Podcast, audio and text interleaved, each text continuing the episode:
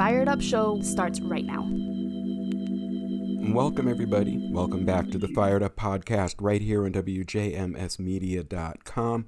I'm Steve. I'm your host each week, and I'm so very grateful that you're taking the opportunity to download and listen to my show.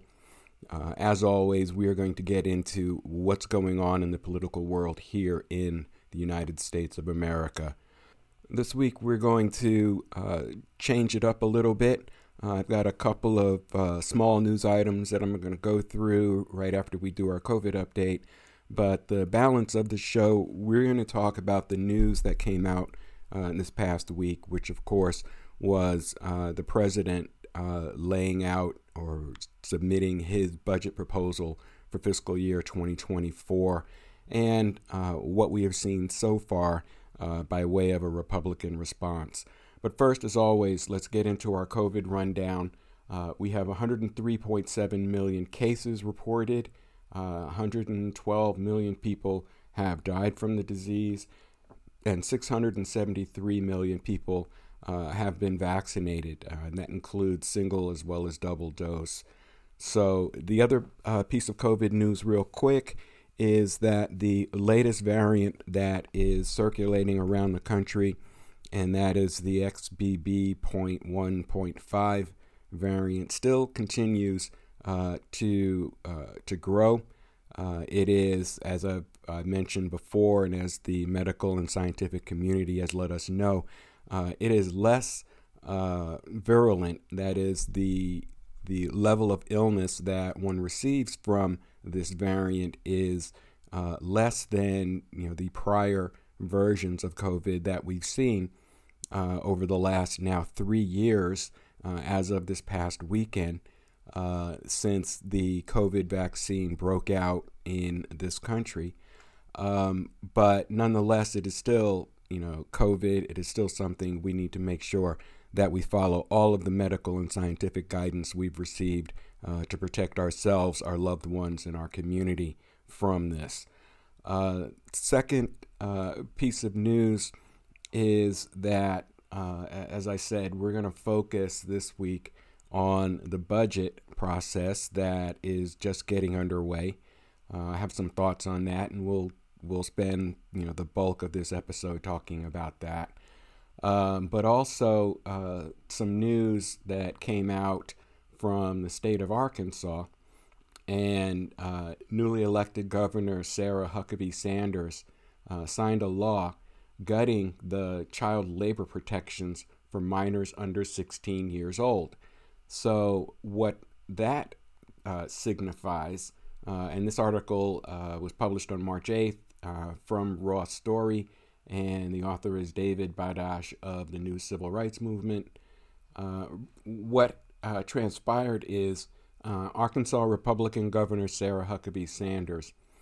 She signed a law, a bill into law, Uh, further destabilizing minors uh, in what was once called the land of opportunity. Uh, on that, on Tuesday, last Tuesday, uh, Huckabee Sanders signed House Bill HB 1410, the Youth Hiring Act. And what this bill does is essentially it guts child labor protections uh, and you know what the what Governor Huckabee Sanders called arbitrary and uh, burdens excuse me arbitrary burden burdensome and obsolete regulations that required states to verify the age of anyone working who was under 16 years old. Uh, so the regulations that that were replaced merely required children under the age of 16 in, uh, would have to get an employment certificate, uh, which is accessible to local school officials before a company can hire them. Uh, the change would end one of the only oversight mechanisms for child labor in the state. Uh, it re, re, the law also rolls back significant portions of the state's child labor protections, and this is according to uh, reports from the Washington Post. Um, and you know, it it really just opens the door and, and flings the door open widely for abuses of young people uh, in the state of Arkansas with regard to uh, working uh, that the child labor laws were aiming to protect. So, in this time of uh, Republican administrations around the country uh, working hard to uh, give more rights to parents in terms of how their children um, are are raised, uh, specifically um, under the mantle of parents' rights. Um, they have supported bans on books, uh, sex education, and any discussion of LGBTQ people. Uh, but Governor Huckabee's law uh, basically flies in the face of that because it removes the right of parents to be informed of or consent to their young minor children uh, to get a job. Uh, before this bill, the state law prohibited children under 16 working more than eight hours a day, more than six days a week, or more than uh, and more than 48 hours per week, according to uh, local news sources. Uh, opponents of this bill have expressed concerns it will open the door to violations of those ch- child labor requirements and put children at risk of human trafficking. Uh, the the idea here is that Governor Huckabee, who mentioned her own three children in her official state biography, signed the law stripping rights from parents and children just weeks after the Department of Labor uh, fined a slaughterhouse cleaning company $1.5 million for child labor violations involving over 100 children. Uh, that fine includes $150,000 for two locations in Huckabee State of Arkansas. So, you know, as I said, in the day and, and age where Republicans have, according to uh, their uh, rhetoric and, and speech, uh, been an advocate for giving uh, and expanding the rights of parents to govern, you know, how their children are educated, what uh, books are acceptable, uh, how school systems and other elements run.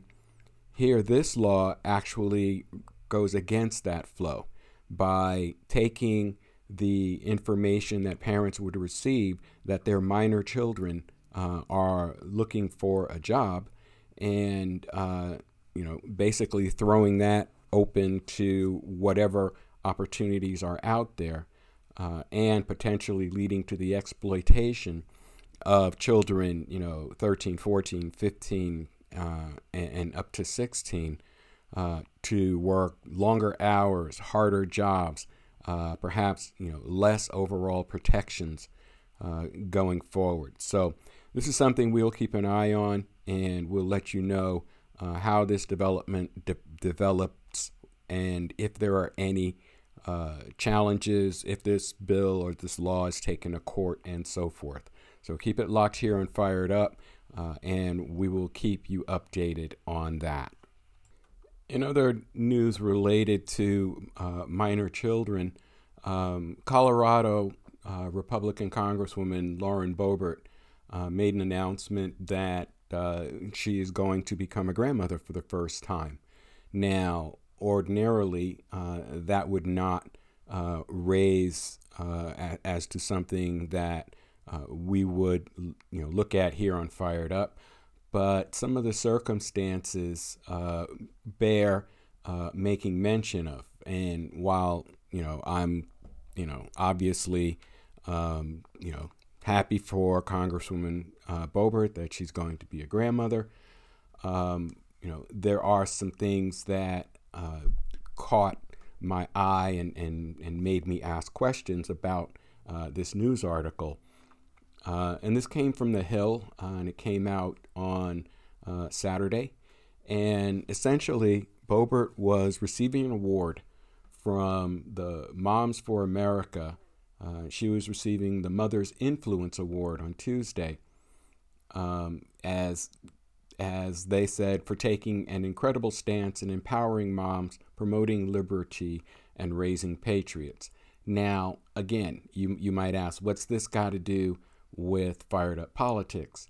Well, Lauren Boebert is among the more vocal members of the uh, far right Republican caucus that uh, speak at, at any opportunity about you know both the sanctity of marriage and you know the the fact that uh, children are having babies and so forth. Uh, her son, uh, who is going to be the father, is 17 years old. Uh, and the mother is uh, the girlfriend of her son, so they're not married. Um, you know, it it's a, a, a thing to me that just says that there is a little bit of hypocrisy here. If someone who is such a staunch advocate for marriage and family um, is, you know, having you know her first grandchild to be born by her you know unmarried son and his girlfriend uh, just putting that out there to notice that you know it it might be a little bit hypocritical on her part. So you know just just a thing. It's just something that came across um, in, in my news filters because of who was mentioned in the article. Moving on to um, politics of a national nature, uh, there's an article that came out of Market Watch uh, over the past few days, and uh, it headline reads The government may stop issuing Social Security payments after the debt limit is hit, and here's why. Uh, basically, the article is describing uh, the scenario where uh, if the government doesn't resolve the debt limit uh, crisis, and we're going to talk about that uh, a bit in the budget discussion coming up. Um, the article talks about uh, the the very real possibility that the government will stop issuing Social Security payments after the debt limit is hit, and uh, it is it is being uh, discussed as uh, as scary as that is, the alternative might be even worse.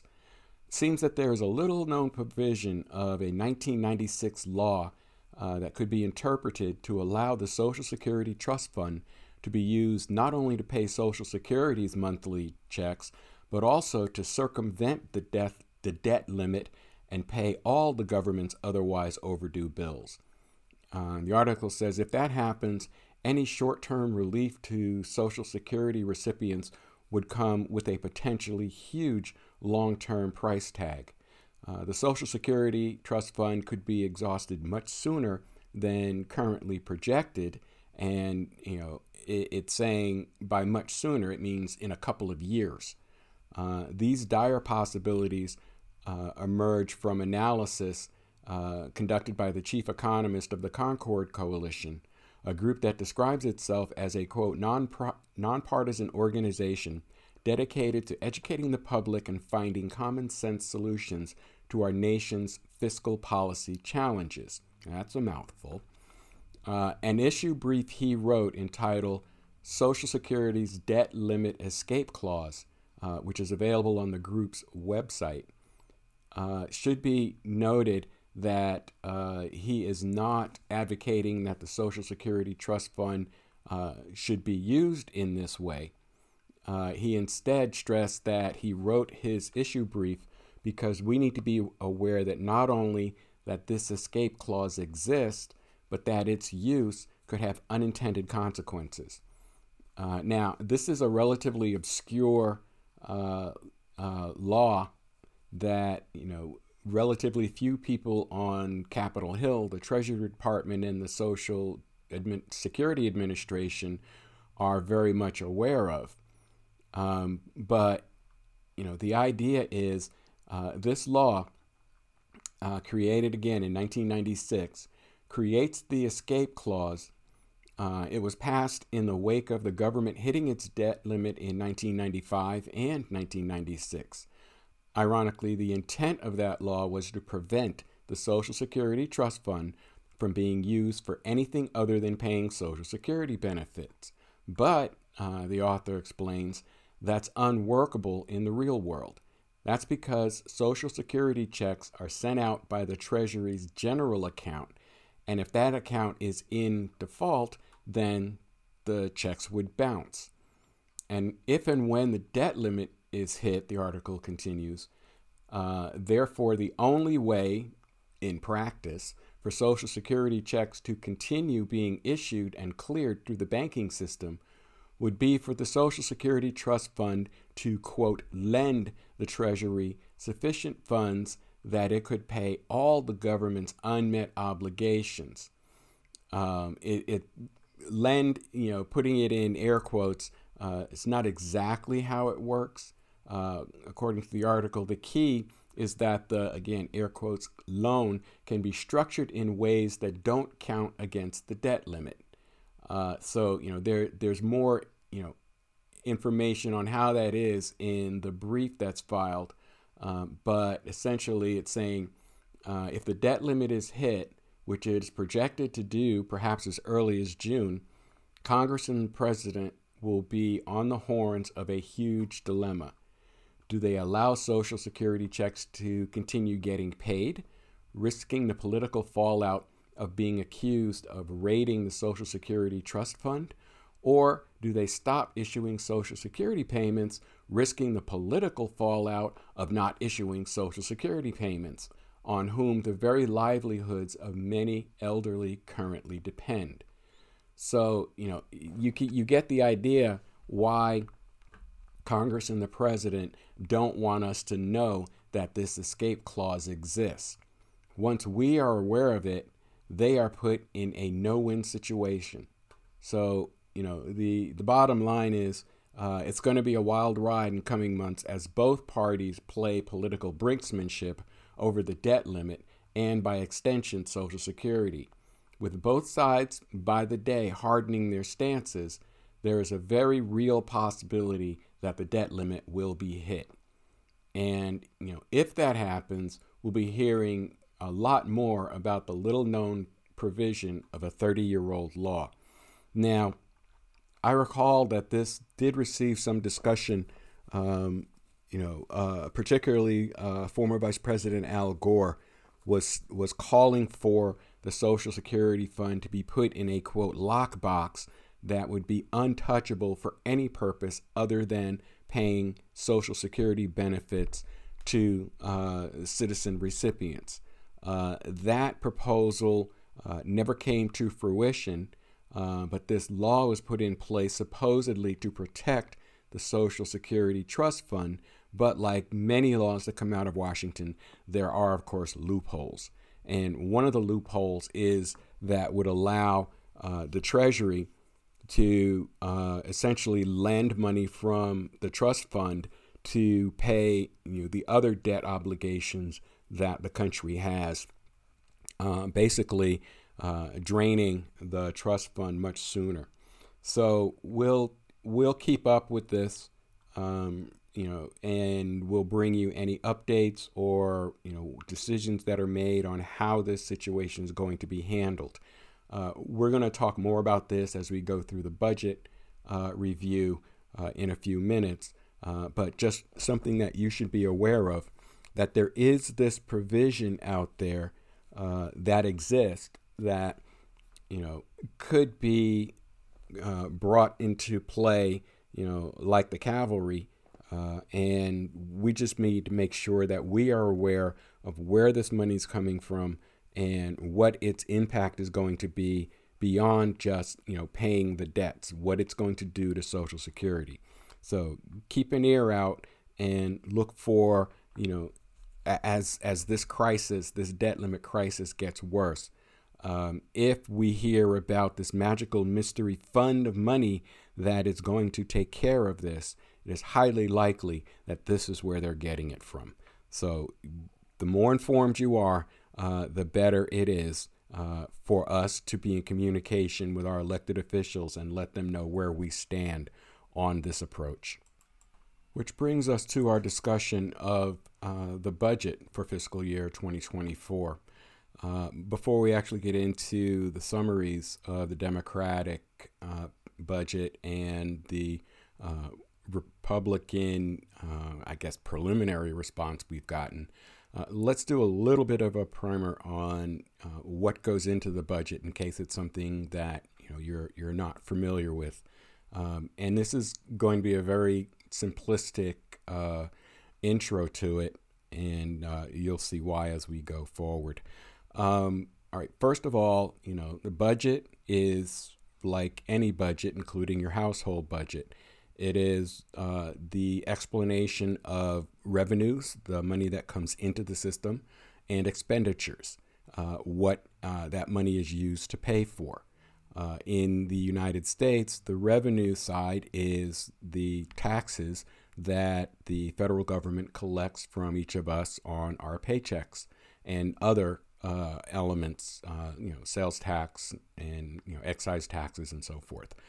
Uh, the expenditures are everything that the government buys and pays for, uh, from you know education expenses to defense to uh, entitlement programs, Social Security, Medicare, Medicaid. Uh, all of these things are paid for and and established by the budget. Now, uh, the process works uh, as follows the administration uh, will uh, always put its budget proposal out to the public first.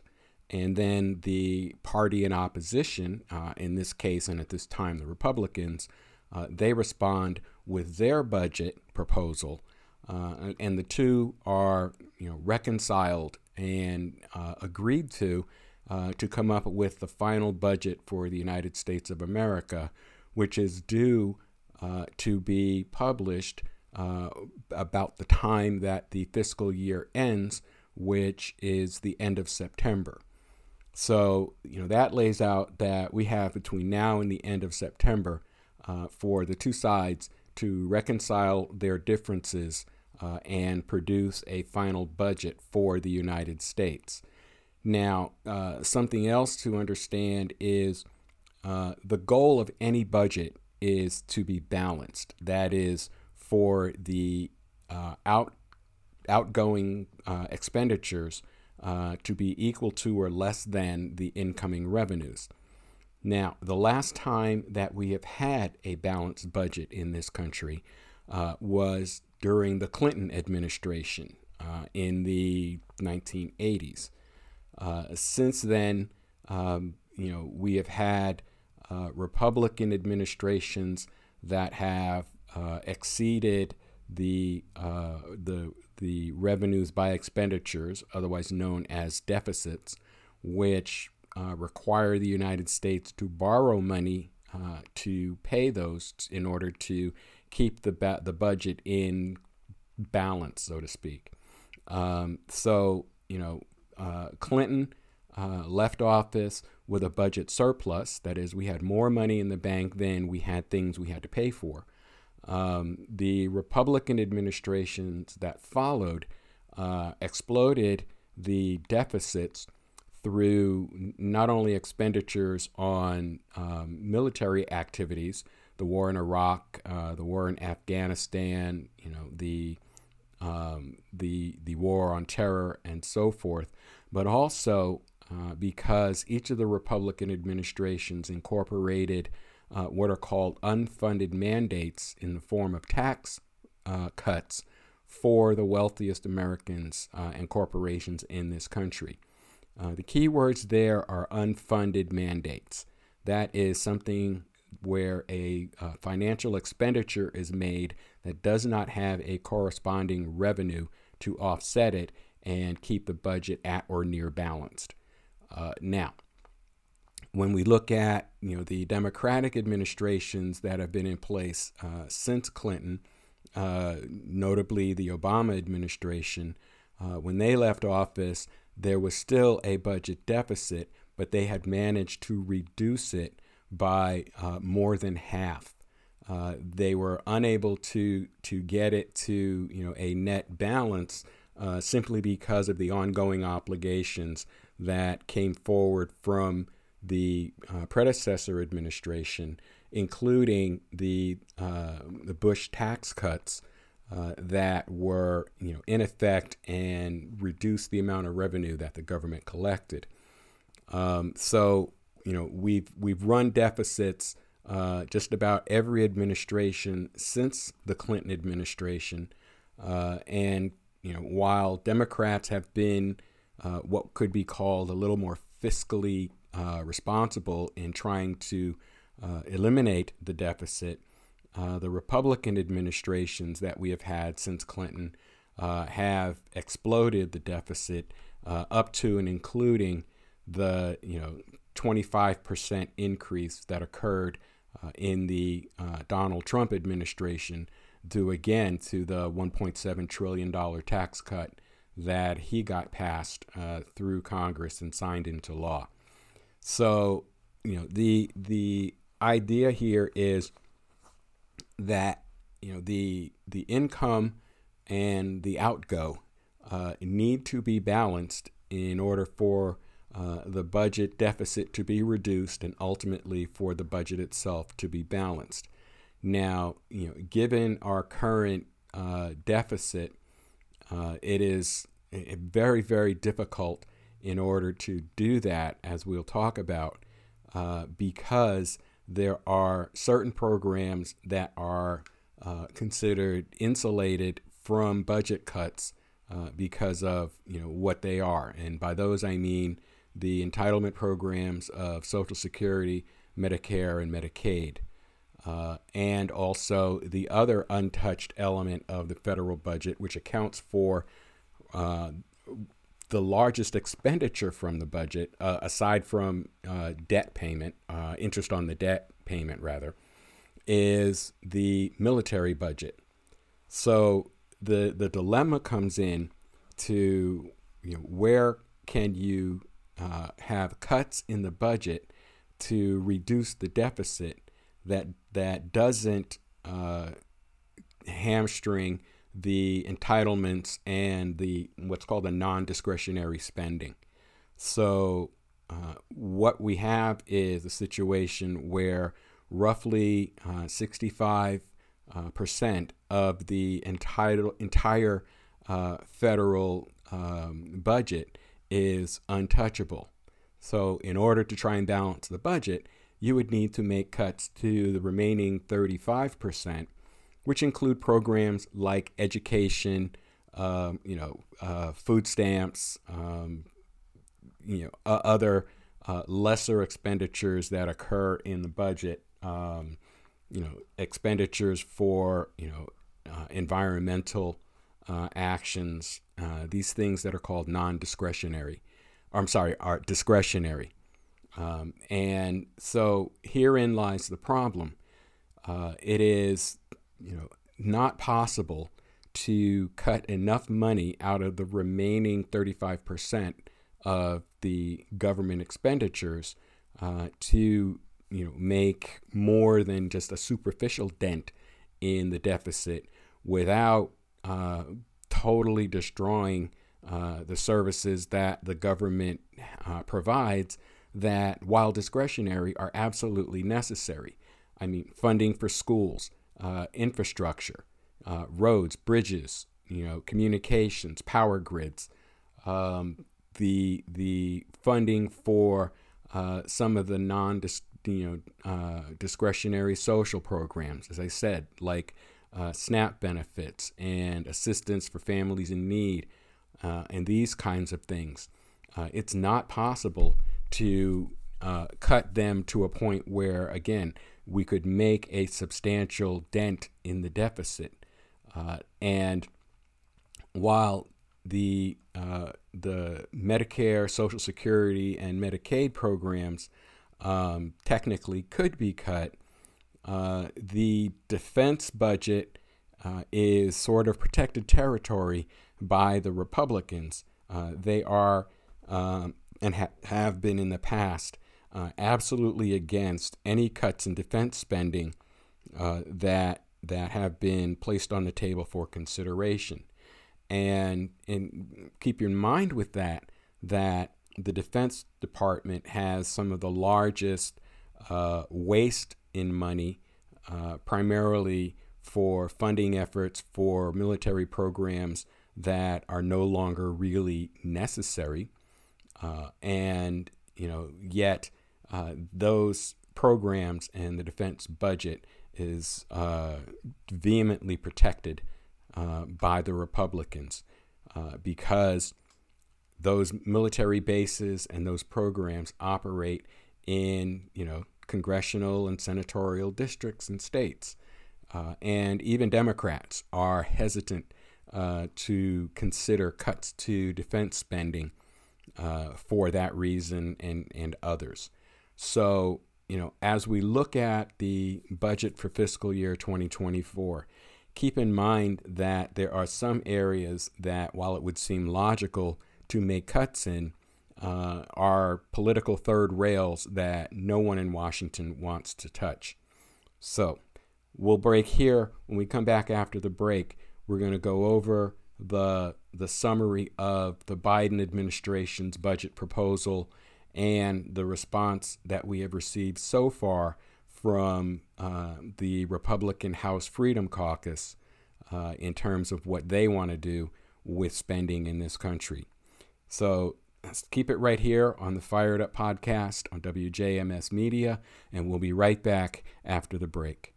Hey, folks, it's Steve. Thank you so much for downloading and listening to my podcast. It's called Fired Up, and it's where we get into the mechanics and look under the hood and behind the curtain of the politics here in the United States. Please go and grab other episodes from our archive sites. If you have any comments or questions, please feel free to send an email to the show at firedupradio at yahoo.com. Take care, everybody. Stay safe. And welcome back. Welcome back to Fired Up right here on WJMS Media. This is Steve. So, we're about to get into an overview of the Biden administration's budget proposal for fiscal year 2024 and a response that was put out by the Republican House Freedom Caucus. Uh, it is not the official uh, budget proposal of the Republican Party uh, but rather just uh, a, a segment of that party that has put out this response uh, to the budget uh, proposal from President Biden. Now, uh, a couple of other minor points by way of housekeeping. overall, the Biden administration's budget proposal totals 6.9 trillion with a T dollars. Uh, and you know that is uh, the total expenditure uh, that they're estimating for the budget. Now you need to keep in mind that that number is fluid and it will likely uh, change. It will you know go up, go down uh, as the course of time goes forward, uh, and the final budget could be uh, somewhat less than that, uh, could be a little bit more than that. It depends on how negotiations go uh, with the Republicans and what the final budget looks like. So, uh, CNN put out an article that gave an overview of the Biden administration's budget proposal. And remember, as I said uh, earlier, the administration in, in control uh, in any given year will put out its budget proposal first, and then the opposition party will respond to that budget with their own proposal, and then they will get together and iron out the differences. So, according to CNN, here is uh, an overview of what's in Biden's budget proposal. Uh, the first one that they list, and these are in no particular order, uh, is to place a minimum tax on billionaires. Uh, so the budget includes a 25% minimum tax on all the income of the wealthiest 0.01% of Americans, including their appreciated assets. Uh, it would hit those with a net worth of more than 100 million, and it should be noted that prior efforts to add this type of tax uh, were not successful. Uh, it will increase the corporate tax rate uh, the president wants to increase the corporate tax rate to 28%, up from the 21% rate set by the GOP tax cut pass- package, package in 2017. Uh, it's also uh, proposing to reduce initiatives for multinational businesses to book profits in low tax jurisdiction and raise the tax rate on their foreign earnings to 21% from 10.5%. and it would hike the stock buybacks tax enacted last year to 4% from 1%. Uh, it would uh, propose to repeal Trump's tax cuts for the wealthy. Uh, the Biden proposal would scrap some tax cut, cuts for certain individuals that were put in place by the Republicans' 2017 tax law. Uh, it would raise the top tax rate to 39.6% from 37%. This would impact single filers making 400,000 a year and married couples making 450,000 per year. Uh, it also proposes taxing capital gains at the same rate as wage income for those earning more than $1 million a year, as well as closing the carried interest loophole that allows investment managers to treat much of their compensation as capital gains, thus lowering their tax rate. Uh, that also has uh, been met with a, a firm resistance from the opposition in prior years. Uh, it would restore the enhanced ta- child tax credit. Uh, and basically, this is the tax credit that was expanded uh, during COVID. Uh, it would beef up the credit to $3,600 per child for those under age six and $3,000 for older children. And it would make uh, it would permanently make the credit fully refundable, so more low-income families would qualify. Uh, the tax plan would improve Medicare's finances. Biden wants to shore up Medicare's hospital insurance trust fund, known as Part A, by raising taxes on those earning more than 400,000 a year and by allowing Medicare to negotiate prices for even more drugs. Uh, and again, uh, Medicare which covers uh, more than 65 million senior citizens and people with disabilities will only be able to fully pay scheduled benefits until 2028, according to the most recent forecast by its trustees. Biden's plan would in- extend Medicare solvency by 25 years or more. Uh, it would uh, cap the price for insulin for all Americans uh, at $35 uh, a, uh, a month for everyone. Right now, it is only capped at $35 a month uh, for Medicare beneficiaries presently. Biden wants to expand that and extend it out to all who need uh, insulin to treat their diabetes. Uh, it would reduce prescription costs for seniors. The budget proposes to limit Medicare beneficiaries out of co- out of pocket costs for generic drugs used for certain chronic conditions to more than $2 uh, to no more than $2, pardon me. Seniors' costs would also drop if Medicare expanded its drug price negotiations. It would make extended Obamacare subsidies permanent. I'm sorry, enhanced Obamacare subsidies permanent. Biden wants to continue the more generous Affordable Care Act subsidies, which are set to expire after 2025. Uh, the temporary han- enhancement has beefed up the premium subsidy and allowed more middle class folks to qualify. Uh, so it would also provide Medicare like coverage to those in states that have not expanded the public health insurance program for low income Americans. Uh, the plan include the budget includes plans to increase food security. The budget would provide more than $15 billion to allow more states and schools to provide free school meals in to an additional 9 million children. Uh, the budget uh, includes plans to reduce maternal mortality. But Biden proposes $471 million to uh, reduce maternal mortality rates and expand maternal health initiatives in rural communities. It would also require all states to provide continuous Medicaid postpartum coverage for 12 months instead of the current 60 days. Uh, it would, uh, the budget includes plans to lower Medicaid spending.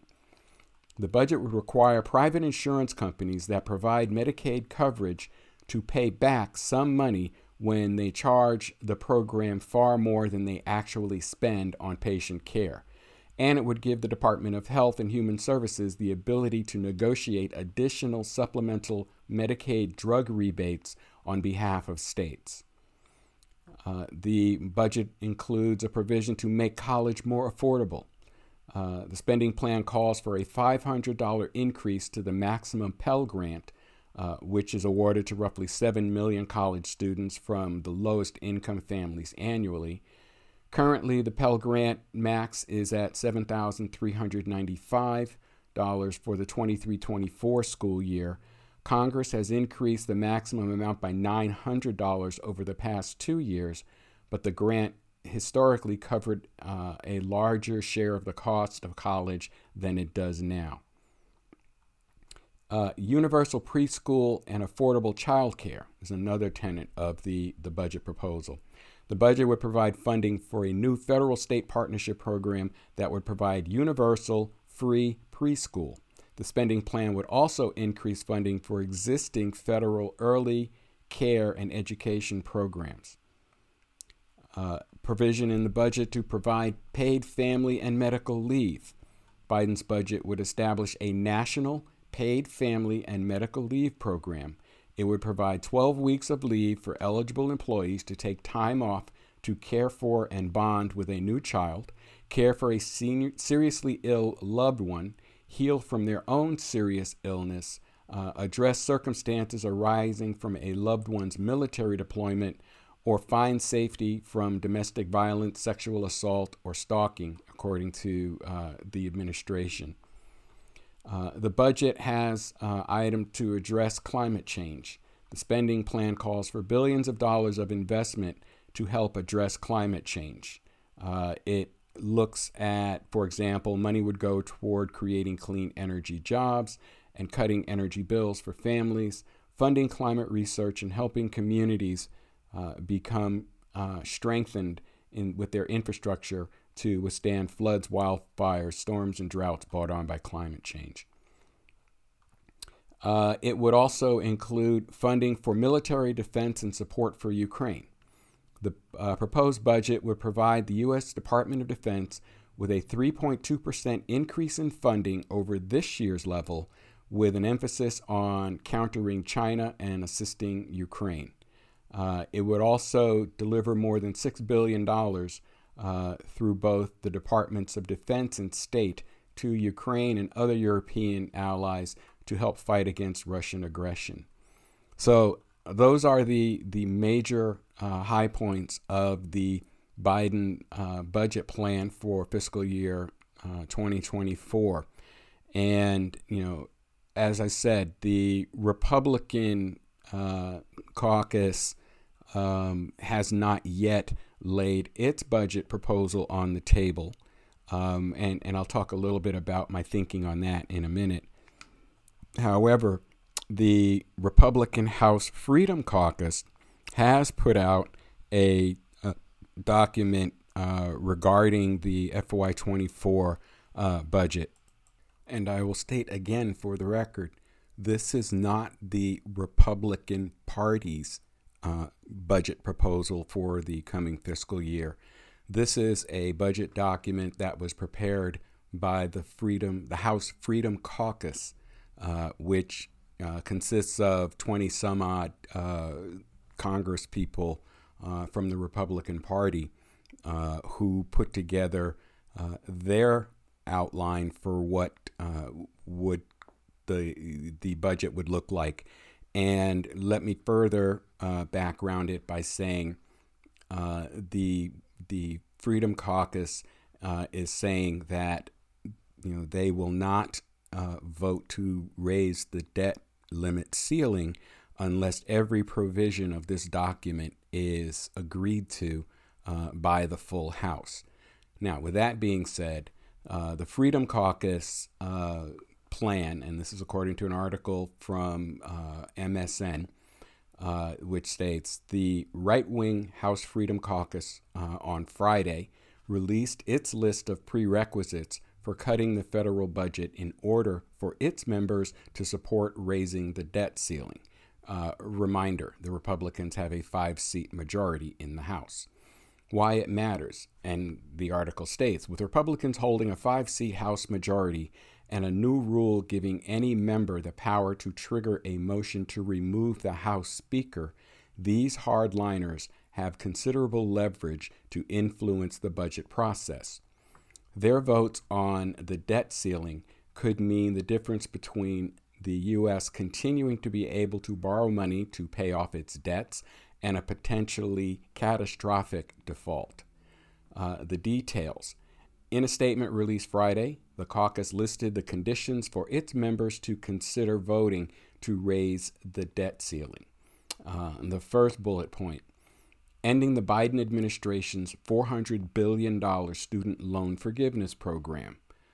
The next bullet point rescinding unspent COVID relief funds. The next point clawing back funding for the IRS and climate change prevention in the Inflation Reduction Act. Uh, the next bullet point instituting greater work requirements on welfare programs. Uh, the next bullet point requiring congressional sign off on all major federal regulations before they can go into effect.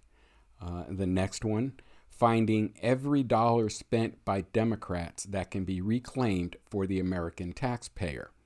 And then the final bullet point the big picture. The statement calls for significant across the board cuts in funding to federal agencies by capping spending levels at 2022 levels for the next 10 years. Uh, the document concludes it is geared toward an eventual goal of balancing the budget, although Freedom Caucus Chair Scott Perry, uh, Republican of Pennsylvania, acknowledged the proposals don't quite reach the cuts need to accomplish that. And that's the end of the document. So, you know, if we contrast and compare the uh, proposals, the Biden document that outlines uh, the points in its budget runs to 184 pages. The Freedom Caucus response uh, that I just cited is a one page document. And again, this is not the Republican Party's response, uh, it is uh, specifically the Freedom Caucus. And the article goes on to say, This is what we're willing to do with what's happening right now, Perry said in a press conference on Friday, adding that the current goal is, quote, changing the trajectory of the budget process to enable further cuts. And uh, what they're saying is that Perry, uh, flanked by more than a dozen of his Freedom Caucus colleagues, said President Biden's 6.8 trillion budget request is, quote, not happening, close quote. Perry also expressed confidence that House Speaker Kevin McCarthy uh, will, won't try to bypass their leverage by working across the aisle. Uh, and he's quoted as saying, Speaker McCarthy is not going to cut a deal with Democrats. He's also quoted as saying, uh, We're not as- assuming that leadership is opposed to uh, these things, he told reporters. What is objectionable here? This is all reasonable stuff.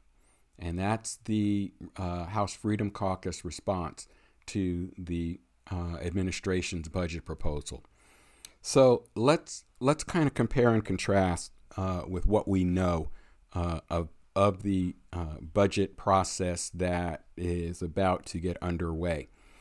Um, number one, uh, the administration's budget is you know forward looking it clearly states what it wants to do and gives some insight into uh, what the plan is to make that happen. Uh, the House Freedom Caucus response, on the other hand, is really a laundry list of things they they won't do, and the uh, the the threat of holding the debt ceiling hostage till all of these points that I just ran down for you are agreed to. Um, now, it's it's not to say that even if all of these are agreed to, that it would be approved by the Senate uh, and uh, become part of the process of reconciling the budget for the United States. Uh, the bottom line is uh, we should all strap in uh, keep our hands and feet inside the ride because this is going to be a battle uh, that we are going to watch play out over the next four or five months. Remember, Uh, the budget needs to be approved and in place by the end of the current fiscal year, which is on the last day of September uh, of this year. Uh, and you know, if the budget is not approved by then, then there will be you know, and and we have seen this in the past uh, many, many, many times. Uh, a series of what are called continuing resolutions or CRs, which will continue to pay for key elements of government operations until a budget is proposed. Um, otherwise, uh, aspects of the federal government uh, will be uh, unfunded and essentially shut down until such time as there is a, a final plan in place on how the dollars are to be spent. Uh, as I said, we have seen this occur in the past. Uh, we have seen this hostage tactic taken before, most notably during the Obama administration with uh, the Tea Party uh, plan and what was called the sequester, where a plan was put forward uh, over the objections of uh, President Obama that would require mandatory cuts to to government spending across the board, including the previously mentioned untouchables of you know Social Security, Medicare, Medicaid, and the defense budget, uh, just so that any new expenditures would be paid for. Uh, that was a very uh, painful and traumatic experience for the government. Uh, we really were not sure uh, at, at, some points during that process uh, if the government would come out whole or not. So, you know, it, just to give you an idea of the battles that are about to uh, ensue. So, the other points in there uh, that I wanted to bring up is this this document was likely one of the key uh, uh, gifts to the Freedom Caucus by then House uh, Speaker candidate McCarthy in order to garner their votes. Uh, if you recall, and I know it seems like it was a long time ago, but it really only was about eight weeks. Um, as part of the five day, 15 vote marathon uh, uh, clown show of getting Kevin McCarthy elected Speaker, uh, he had to make a series of concessions uh, of things. Uh, this document was likely one of them, that um, guidance for the budget process would come from the Freedom Caucus. Uh, there was another concession that we have seen play out where uh, members of key committees uh, the seats on those committees were filled by House Freedom Caucus uh, members. Um, think Marjorie Taylor Greene sitting on the Homeland Security Committee, for example. Um, and there were uh, other agreements uh, that were made and agreed to by McCarthy, including the agreement that uh, not five, but one single congressperson could call for a motion to vacate. In other words, could call for him to be removed as Speaker of the House uh, and a new vote for Speaker be held. Now, uh, as I said, it may seem like a long time ago, but it's only been eight weeks. Uh, we still have, you know, the the better part of two years uh, of the current congressional session to go through. So this is probably not our first dance uh, with this muscle flexing by the House Freedom Caucus. And, you know, we should be aware that, you know, should, you know, such a vote be called for and, you know, the, the majority rule to remove McCarthy as Speaker, you know, some of the likely candidates to replace him would include people like uh, Jim Jordan, uh, would include Congressman Biggs, you know, would include uh, a, a, few people from the caucus uh, who are not only um, much more hardline than McCarthy is, uh, but they're also, you know, election deniers. Uh, they are uh, Trump uh, groupies, and you know, so forth. And you know that would would be very damaging to the uh, Congress of the United States from the standpoint of having leadership in place with such a radical agenda. So, you know, I said back in January that, you know, it, it is not certain that uh, Kevin McCarthy will survive the entire term of the uh, 118th Congress. Um, and as I'm thinking now that maybe I should have taken the under on um, you know whether or not he makes it through the rest of this year. Uh, so, what does this all mean? Well, it all means that uh, the majority, the House majority, currently the Republicans, um, are taking a very heavy-handed approach to governing uh, in uh, the current term. Now, keep in mind that uh, it is likely that any of these more radical uh, bills that come out of the House uh, will die on the Senate floor because the Senate is controlled uh, even slimly by Democrats. Um, side note, don't forget we still have Joe Manchin as a Democratic senator, and we all know how that uh, played out over the prior uh, Congress, the 117th. Um, so, you know, we are in for a, uh, a tough time. That's the only way you can kind of look at it. We're going to see, you know, much infighting. Uh, the Republican caucus uh, is itself uh, a fractured entity with the uh, ultra conservatives on one side and the moderates and more liberal uh, thinking Republicans on the other side, with little by way of communication between the two factions or, or factions of the Republican Party occurring. So the idea of them getting, you know, much in the way of substantial work for the American people done uh, really is in in jeopardy, if you want my opinion. So you know, as always, uh, it it looks like it is up to uh, the voters to to be the final arbiters.